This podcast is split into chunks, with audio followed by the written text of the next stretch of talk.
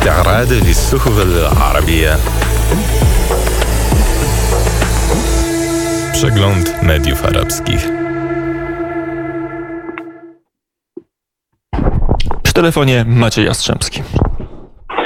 E, Dzień dobry Państwu. Dzisiaj zrobimy małą woltę i przyjrzymy się wydarzeniom nie tylko na Bliskim Wschodzie, ale również na, e, w Melanezji, a dokładnie na e, Papui Zachodniej.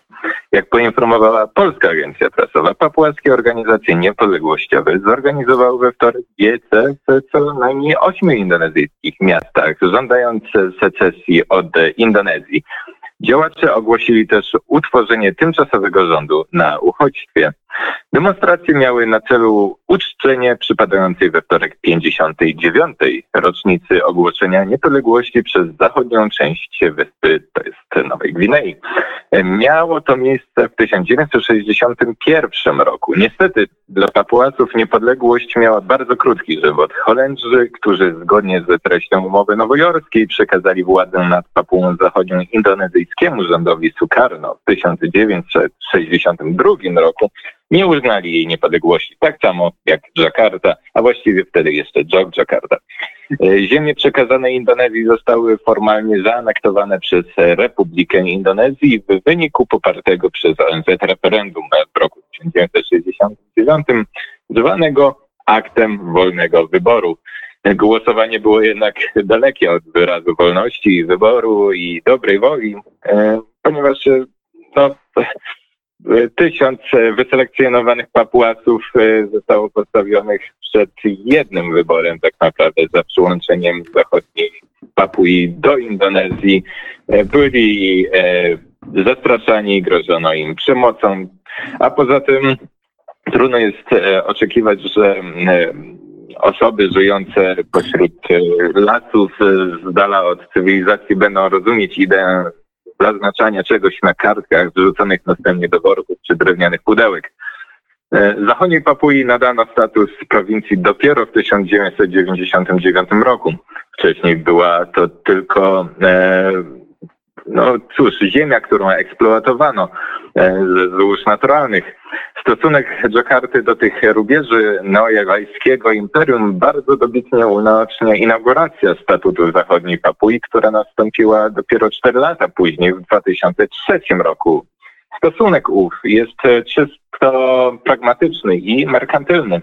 W świecie zimnej, wykalkulowanej polityki trudno o inne podejście do zaludnionej przez nieprzystających kulturowo do wyspiarskich ludów indonezyjskich e, społeczności czarnoskórych. I fakt faktem technologiczne zacofanie e, Papuasów grało tutaj znaczącą rolę, aczkolwiek nie przeszkadzało w eksploatowaniu żyły złota, złota na której Papuasi siedzieli. Tak, e, zachodnia Papua jest niezwykle istotna dla Indonezji pod względem złóż naturalnych. To tam znajduje się największa na świecie kopalnia złota i druga największa na świecie kopalnia miedzi, kopalnia Grasberg. E, co szczególnie istotne, to to, że amerykańska firma Freeport McMoran, w skrócie FCX, z siedzibą w Phoenix, Arizona, e, posiada 48% udziałów w PT Freeport Indonesia, która e, zarządza kopalnią. Z kolei rząd indonezyjski posiada 51% udziałów w tejże firmie. Powinno to nam uświadomić, dlaczego kolejne indonezyjskie rządy traktują Papuasów jak uprzykrzeniem. Tymczasem Zjednoczony Ruch Wyzwolenia Papui Zachodniej ogłosił e, w poniedziałek konstytucję państwa, które zamierza e, utworzyć.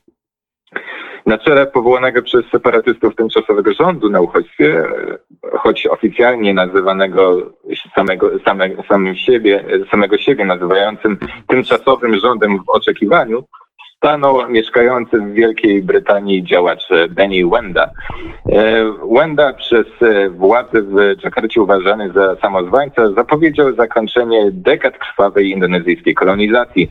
Co może jednak zaniepokoić Dżakartę, to e, to, że Wenda ogłosił, iż zachodnia Papua stanie się, cytat, pierwszym na świecie zielonym państwem kwintesencją praw człowieka, koniec cytatu. Uważam, że niestety Papuasi nie mają szansy na niepodległość. jeśli jednak by ją uzyskali, to jestem niemal pewien, że pierwszy rząd zachodniej Papui nie oparłby się pokusie kontynuowania eksploatacji kopalni Grasberg, a także rozwijaniu infrastruktury, co naturalnie wiązałoby się z karczowaniem papułaskich lasów. Czy taki scenariusz się ziści? W najbliższym czasie należy przyglądać się wydarzeniom na wschodnich rubieżach Republiki Indonezji, a my jeszcze na krótko przenieśmy się do Sudanu, o czym pisze Al Arabiya, pisze o tym, że sudański minister irrygacji zasobów wodnych Yasser Abbas powiedział w środę, że koniecznym jest osiągnięcie wiążącego porozumienia w kwestii zasad napełniania i używania etiopskiej tamy odrodzenia w taki sposób, żeby wszystkie jej pozytywy nie zamieniły się w niebezpieczeństwa. Polityk oświadczył także, że jego kraj odrzuca mechanizmy stosowane w trakcie negocjacji na temat tamy, natomiast nie odrzuca pośrednictwa Unii Afrykańskiej. Polityk podkreślił konieczność wypracowania sposobu wymiany informacji pomiędzy tamą odrodzenia a sudańską tamą Raciris, żeby uniknąć ryzyka wynikającego z braku koordynacji. Abbas dodał, że z analiz komisji technicznych wynika, iż napełnienie tamy odrodzenia potrwa 7 lat i o ile w komunikacji między tamą odrodzenia sudańską tamą Raciris istnieją jakieś trudności, to nie ma trudności w komunikacji najnowszych wydarzeń w Radio Wnet, dlatego oddaję głos do studia. I to był przegląd mediów arabskich, rzeczywiście tym razem nietypowy i można było mm, zaznać, no, nie tylko czaru Orientu, ale rzeczywiście mm, dotknąć antypodów.